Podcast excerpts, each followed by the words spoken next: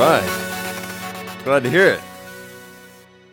Well, if you are new with us this morning, uh, my name's Dan, and we are going through a series called Together We Can. And this is not just a desperate cry of humanity for bonding together and, you know, emotional hype. This is together we, the body of Christ, can. We have been enabled, we have been empowered by the same power that raised Jesus Christ from the dead to accomplish the work set before us. The work of Christ Himself, the work that He started and finished on the cross. And we are in that in between stage doing our job of reconciling the world through the way that we love the people sitting next to us, people who are our friends, our family, the people who are complete strangers, finding ways to love people who we will never even meet. Thinking outside of our own terms and our own context to be able to reach a lost and hurting and dying world that is separate from and far from Christ.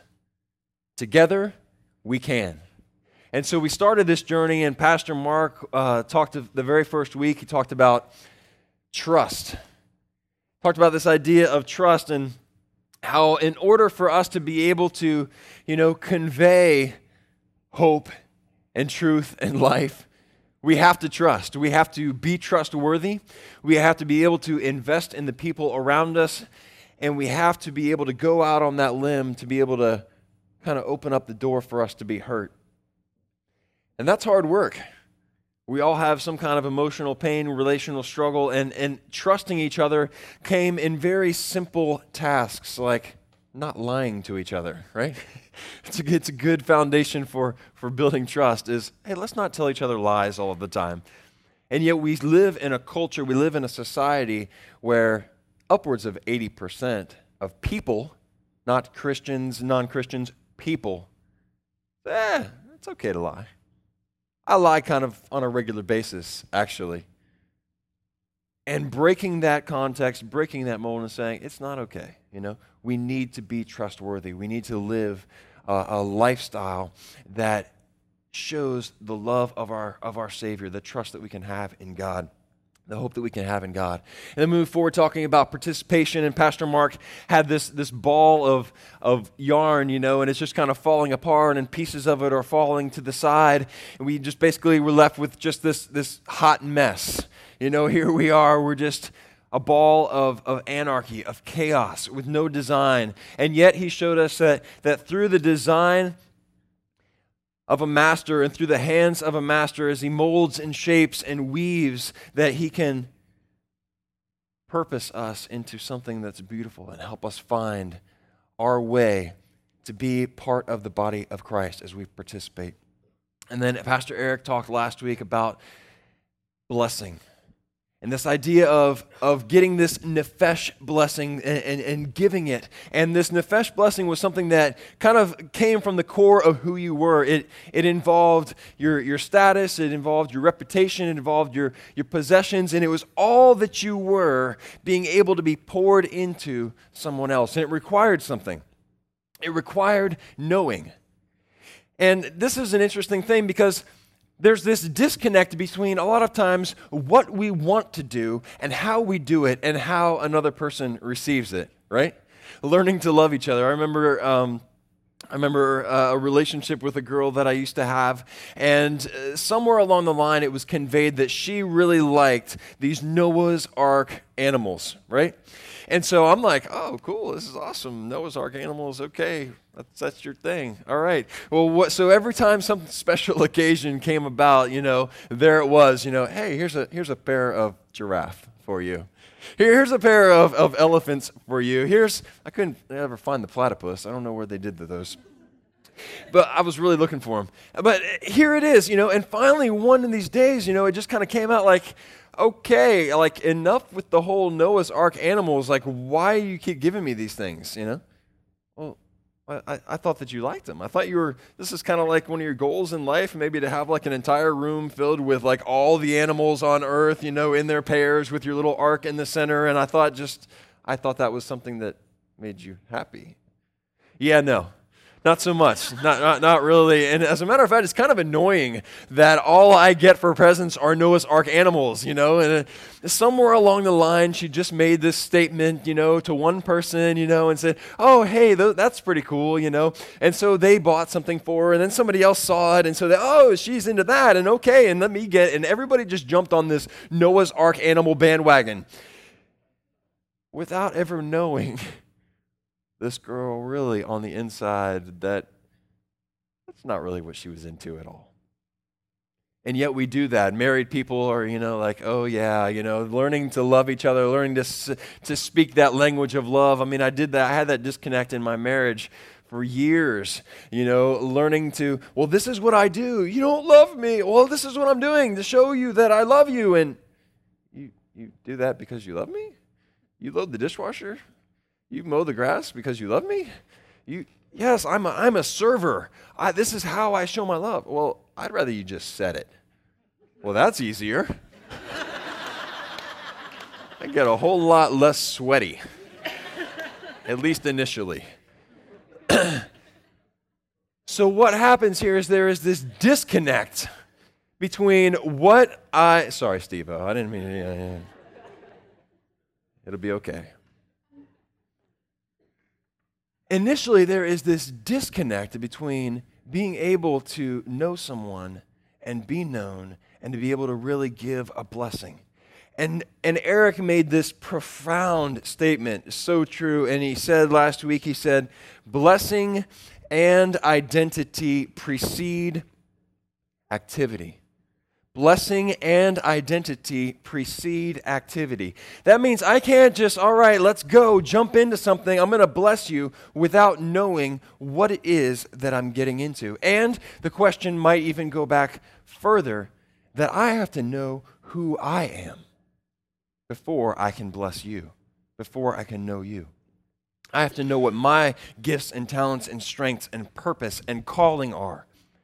I remember when I was in high school growing up, I was in this Christian school, you know, and, and we, it was very small. Many of you probably know it. It's called Community Christian now. And before that, you know, I was one of the original guinea pigs in that school, you know, and it was called Covenant Community Christian School, you know? And, and so we all went there, and, and we were the guinea pigs. I tell you that because it seemed like, you know, we were the, the top of the class. And so we were always the seniors. You know, no matter what grade we were in, like we'd move on to the next year, and they'd go, all right, I think we'll, I think we'll do that grade for you. You know, and so we were kind of like perpetually the seniors, perpetually, you know, the top of the food chain when it came to the other students. And yet, at, at 10th grade, they, they finally let us, let the ball drop on us and said, all right, um, you guys are just too much for us to handle, and we don't really know what to do with you. And so we are going to discontinue high school, and you're going out to the real world. And we're all like, what? What are you talking about? They'll eat us alive. And some of us were excited, and some of us were scared to death, like myself. And they shipped us off, you know, that next year, my junior year. And, and some of us went to, to Lincoln and to Leon, and some of us went to Rickards and to Godby. And some of us, I think, threatened to drop out because we were so afraid.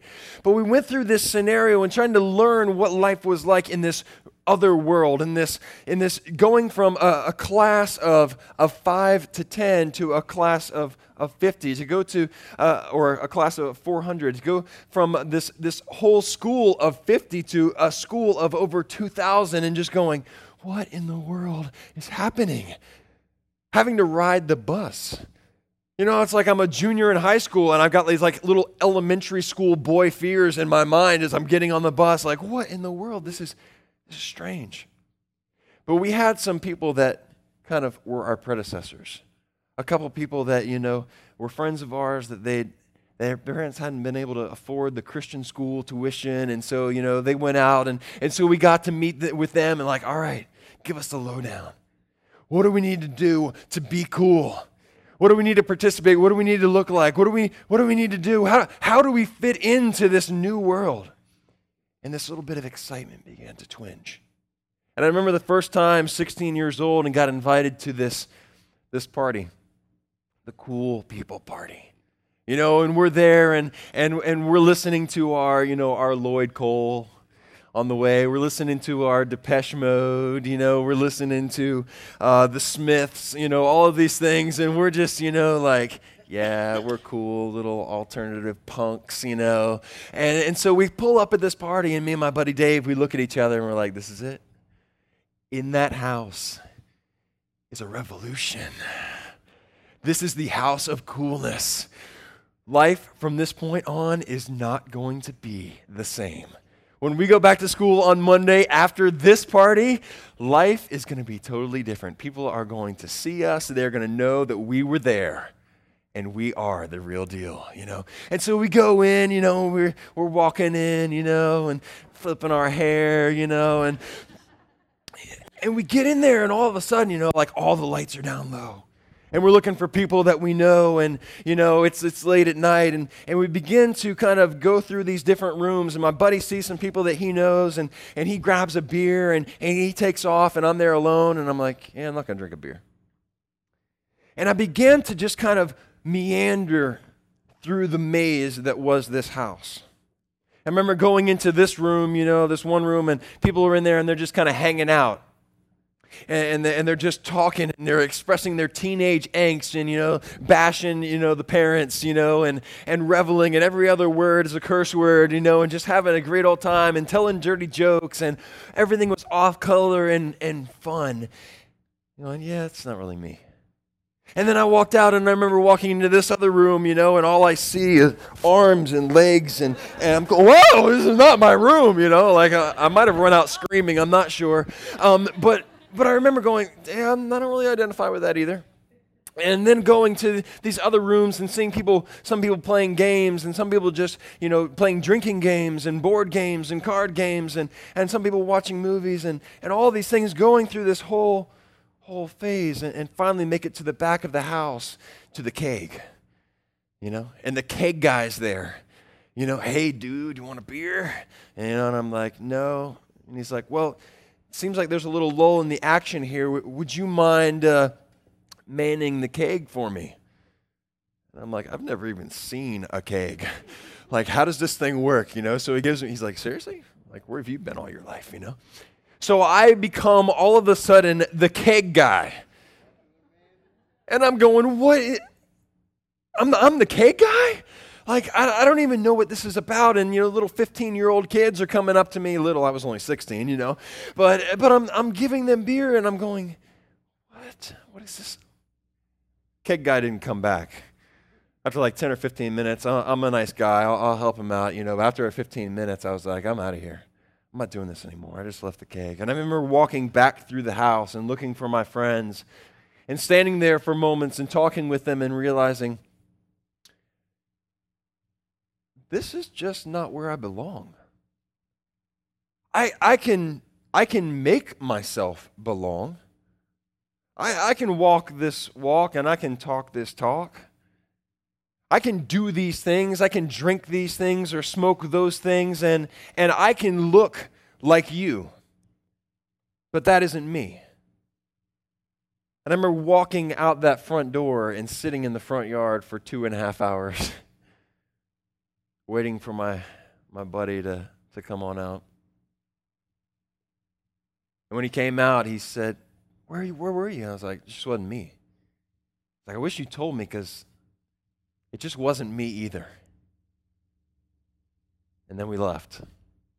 The cool part of the story is that he let me borrow his Mazzy Star CD after that, you know, which is awesome. I don't know if you know Mazzy Star, high school stuff. But this idea of identity. And here we are, we, we, we do the same thing in, in our own lives as we, we, like me, wandering through those rooms and, and, and we wandering through life and going into our workplace and going into our homes and going into to bars and going into you know, coffee shops and going into movies and, and, and, dressing a certain way and talking a certain way and, and acting a certain way and presenting ourselves.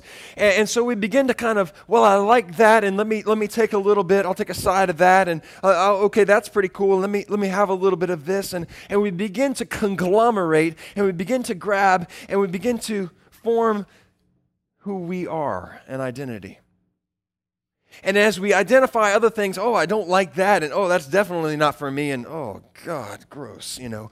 And what we do is we begin this process of, of categorizing and labeling. And we become exceptionally proficient at identifying those things that are relevant to ourselves and what those things that are irrelevant to ourselves.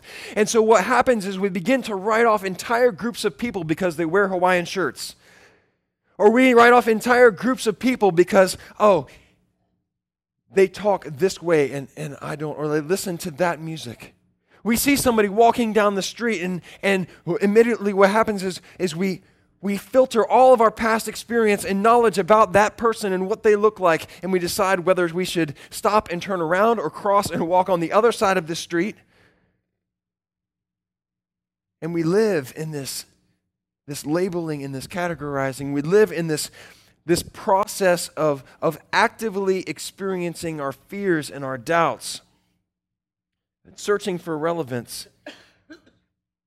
And it's all based on, on a bias or, or a lack of understanding or a fear or outside pressure or sometimes complete and utter selfishness. You just can't do anything for me. You just can't make my life better. So, why would I want you in my life? As we search for our identity, we find that we, like Adam, for we are sons of Adam, have come to this point of living in the knowledge of good and evil. I know what's best for me. I know what's good for me. I know what's bad for me. I know what's right. I know what's wrong. And nobody can tell me anything different. And we create our own reality. And God says, No, you, you are sons of Adam, but, but you are sons of God. Sons of Adam is what has happened to you, sons of God is who you are. A sin nature is what you live in and what you battle and what you experience and what you have to wrestle with and what you have to overcome. But you are sons of God, set free, made for relationship with me, relationship with each other, made for work. And the situations of work are the things that oftentimes make us consider it a curse the bad bosses and the having to do things that we don't like to do and selling out our purpose and our calling because we want to make a certain amount of money because that a particular job has a certain amount of status. And yet, in this identity that God has created for us, relationship with Him and relationship with people, loving God, loving people, and, and being productive, there's this other side of the battle. There's this other work at work. There's this battle of, of the faith and the works. You know, and Paul says, hey, if you got faith, you know, you're, you're, you are justified by your faith alone. What you need is, is a faith in Jesus Christ. And it's not of your works, meaning that your works cannot bring you salvation. And then James comes back and he says, Well, I'll show you where you're justified by your works through faith. And so there's this thing that what we do, you know, a lot of times is we identify who we are with what we do. You ever ask somebody that? Who are you? And they tell you what they do. Our identity is in the things that we produce. Our identity a lot of times comes through, you know, how much extra service I do or what my job description is. You know, and my worth and my value is based on these things that I do oh, I've got a job that I like and I feel like I'm a, a, a working part of society, you know, and I make a contribution. Wow, I have this awesome identity. Well, you know, I'm kind of in between and, and I'm a student, I'm trying to do this and I'm trying to, well, I hope to do this. And begin to kind of belittle ourselves as, as we realize that our identity is, is incomplete. But in Christ, in the body of Christ, our identity can be complete, regardless of the way that it produces itself in our life. Because what the, the real purpose of the way that we show our identity and, and why we do what we do is that we identify that I now have a choice. I don't have to go through this sin nature. I don't have to battle with these things. I don't have to, to wrestle with, with these things that are, are tempting me and, and driving me down. When I focus on those things, those are the things that I experience. Take a look at, at your fridge fold or open up your Bible to Genesis chapter 27. And this is a continuation of a story. It's a snapshot out of a story that, that we talked about last week that Pastor Eric was talking about with, with Isaac and Jacob. And Isaac is going to bless Jacob, and, he, and he's, he, he's meaning to bless Esau. He calls Esau to himself, and yet Jacob and his mother come up with a scheme by which Jacob is going to receive the blessing instead of Esau. And so what happens here is says Isaac is very blind.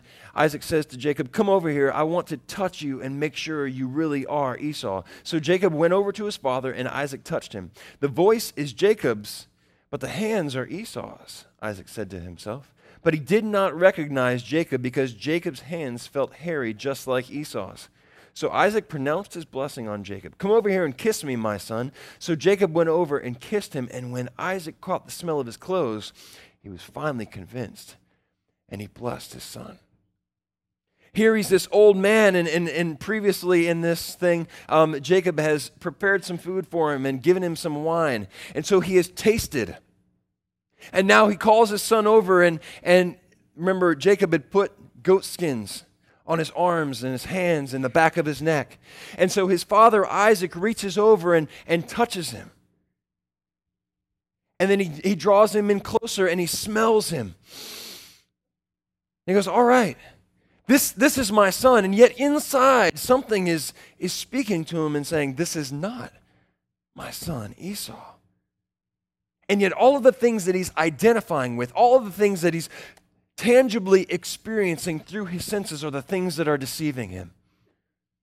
And it's the same with us.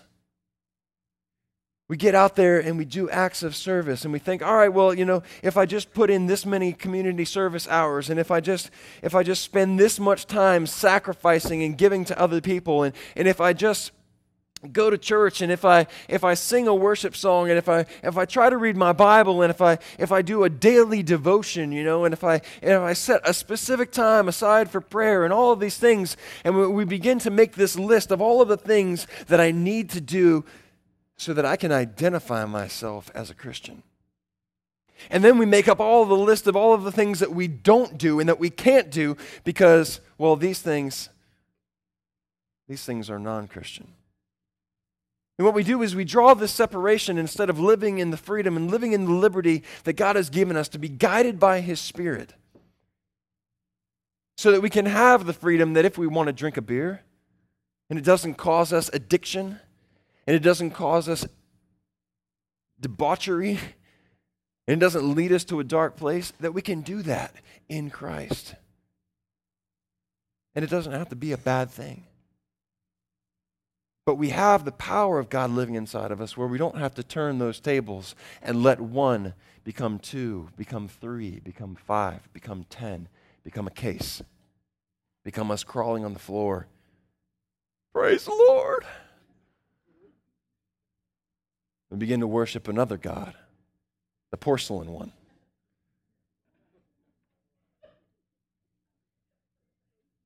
And we have to be able to, as in our community identity, be able to get past that place of, I'm okay, you're okay.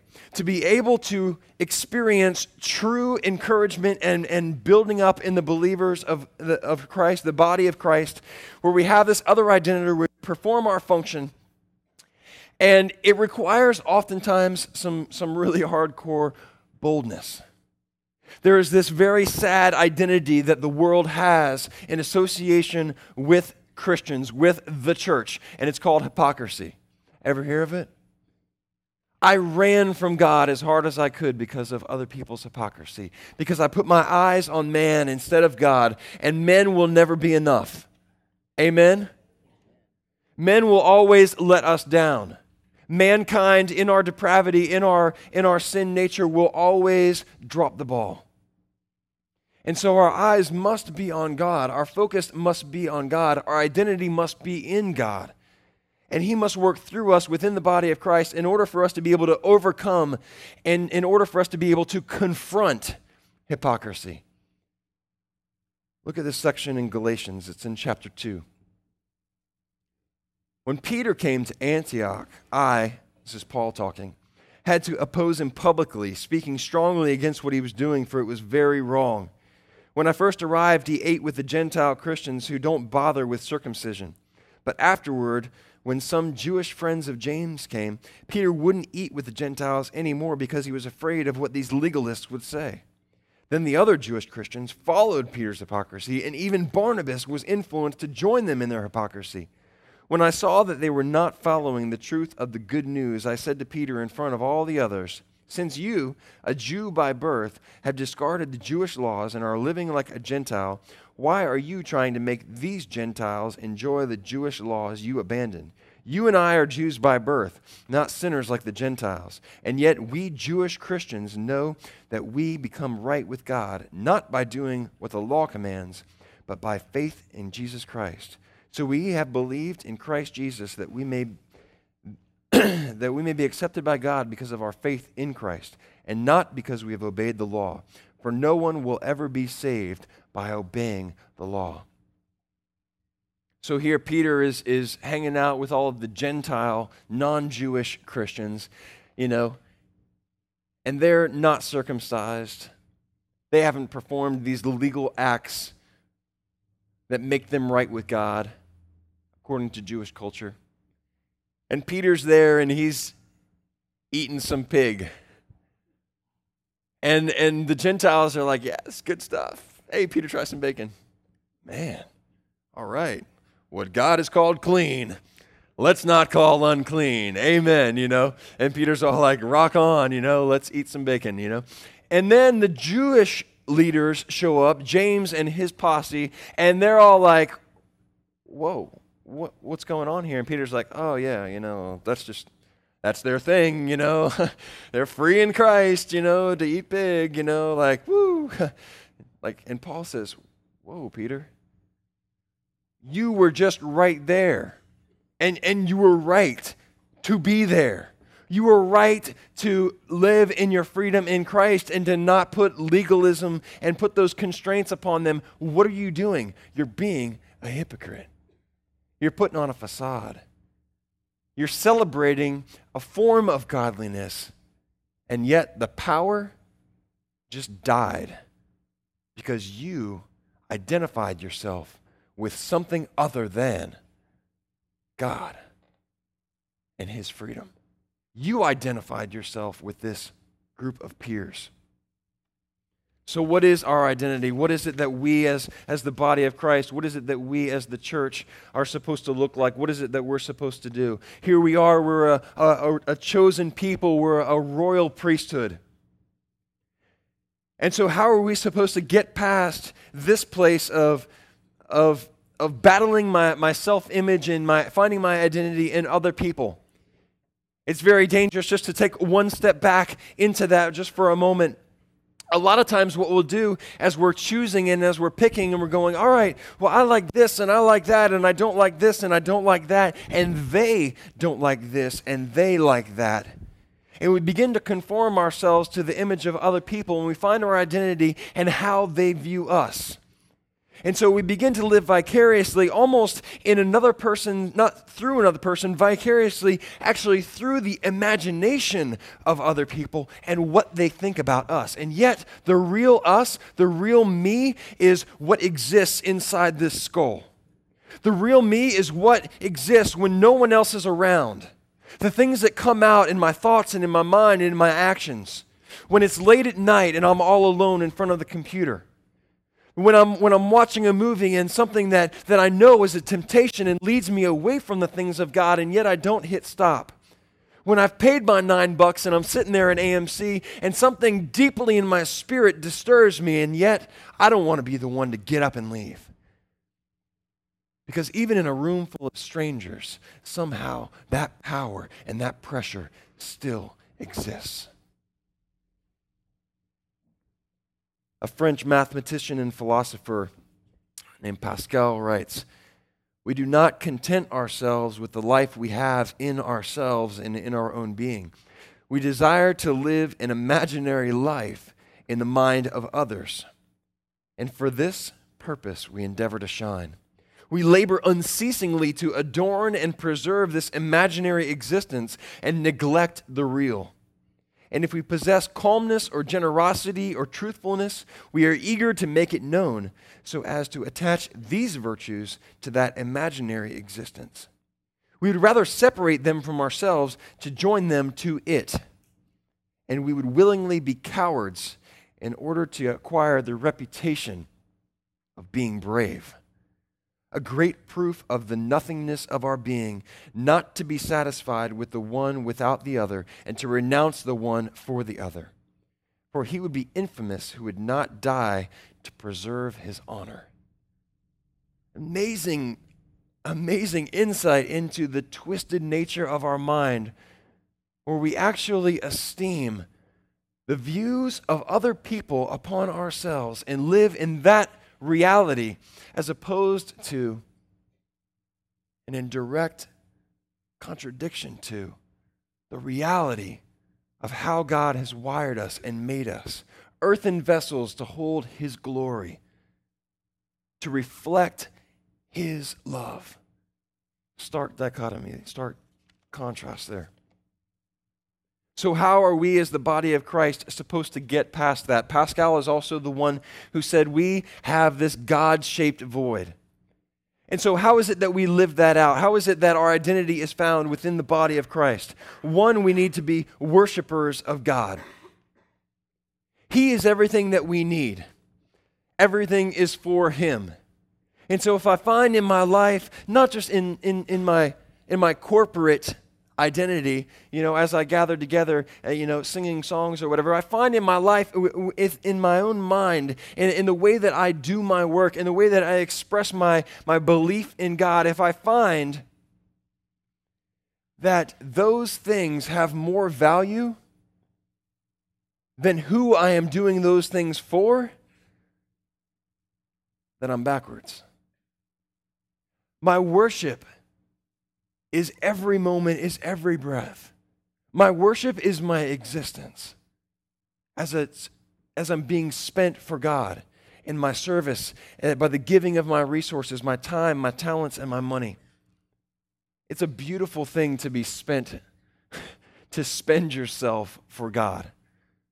I don't know if, you have, if, if you've tapped into this, but when you find yourself in a place where nothing else satisfies you than to give yourself in service to the Lord, it is an amazing fulfillment. It is an amazing satisfaction. It is amazing casting down uh, and, and really devaluing all of the, the natural appetites when we find more joy in, in picking up a homeless man and taking him to McDonald's and giving him a meal and loving him and, and listening to him than we do in, in going out and, and having a drink with some of our friends. Amazing thing. We trust God in everything. We live in this life of faith. We trust God that His Word is true, that we can take His Word, we can take the Bible, and we can open it up and we can believe every single word of it, knowing that not one jot or one tittle, not one dotting of the I or crossing of the T is going to pass away. That everything in here is true and applicable and relevant for our lives. That we can trust God in that way. That we can have conversation about spiritual ideals, seeking out spiritual growth, challenges, doubts, fears, and hopes. And believe me when I tell you that Christian fellowship isn't a couple of Christians talking about the game last night. Okay? That's not how it plays out. Christian fellowship is not a couple of people who call themselves Christians getting together and knitting and talking about, you know, what's going on in the community, aka gossip and then praying about it. Christian fellowship is wrestling. Christian fellowship is, is, is going through all of the, the hard doubts and challenges of our faith. Christian fellowship is being able to be honest enough to say to a brother or a sister in Christ, you know what? You have really just pissed me off. You know what? I, I hate God right now. You know what? I am so enjoying my joy in the Lord. All of these different things the extremes and also everything in between, being able to go, what, what does this verse mean to me, to you? How do I reconcile my life to God's word? That, that's Christian fellowship. And that's where we're built up and that's where we're encouraged. We live these, these things out in community and unity and fellowship with God, with our family, and within the body of Christ. And sometimes it demands an end of our natural abilities. Look at that last verse on your fridge fold in Genesis chapter 32. We're going to revisit Jacob again just for a moment, and here he is. He's about to have a meeting with his brother again. It's been many years. Esau has grown into a mighty and strong man. He has many possessions, he has many servants, he has many warriors. And Jacob hears that he is on the horizon. He's only a couple days away. And so, what he's done is he, he gathers his people together and, and he sends out one of his wives and some of his kids with all of these gifts to go before him. And they get there and, and hey, who do these belong to? Oh, these, these are presents for you, Esau. And he's sitting here buttering up his brother. And now it's the night before he's going to meet Esau. And he's wrestling and he's battling it out and he's coming, all right, I'm at the end of all of my deceit. I'm at the end of all of my wiles and all of my plans and all of the, the natural ability that I have. I, I, I don't know a way out of this situation. I don't know how I'm going to live through the next 24 hours because truly, my brother, by all rights, should kill me. And in fact, at the last meeting that we had, he threatened to do that. And here he is, he finds himself alone. He sends the rest of his family on. And in Genesis 32, it says, Jacob is all alone in the camp. And a man came and wrestled with him until dawn. When the man saw that he couldn't win the match, he struck Jacob's hip and knocked it out of joint at the socket. Then the man said, Let me go, for it is dawn. But Jacob panted, I will not let you go unless you bless me. What's your name? the man asked. He replied, Jacob. Your name will no longer be Jacob, the man told him. It is now Israel, because you have struggled both with God and men and have won. What is your name? Jacob asked him. Why do you ask? The man replied. Then he blessed Jacob there. Jacob named the place Peniel, face of God, for he said, I have seen God face to face, yet my life has been spared. The sun rose as he left Peniel, and he was limping because of his hip. Sometimes in, the, in our natural ability, sometimes in our identity, the things that we have conglomerated, the things that we are comfortable in, we have to come to the, to the end of those things, to the death of those things. And here Jacob wrestles all night long. He's giving all of his strength and he's not going to give in. He's going, I am in a place of, of bewilderment and wonderment. I am in a place of insecurity. I am in a place of fear. I am in a place of passion. I am in a place of hope that I can make it through the next 24 hours. And God, you alone are my answer. I need you to bless me. I need you to give me this nephesh blessing to change who I am because I've been successful in life. I, I know how to make my way in the world. I've learned the ins and outs of, of dealing with people in their depravity. And yet, there's a measure of success that I've never attained. There's, there's always been this fear and this insecurity. My hope is only in what I can accomplish. My hope is only for this life. And honestly, when faced with my mortality, I'm a crying little baby here. And God Himself responds and says, You're no longer deceiver. You are no longer heel catcher. Now, your identity is in me. Now you are Israel. Now you are wrestling with God. You are going through the struggle of your life of faith, reconciling the things that you shouldn't do to the things that I tell you to do, reconciling the things that I've put inside you and who I've created you to be, so that all of that can come out to fruition. You are now Israel. You are now a man who struggles with God. You are now a man governed by God.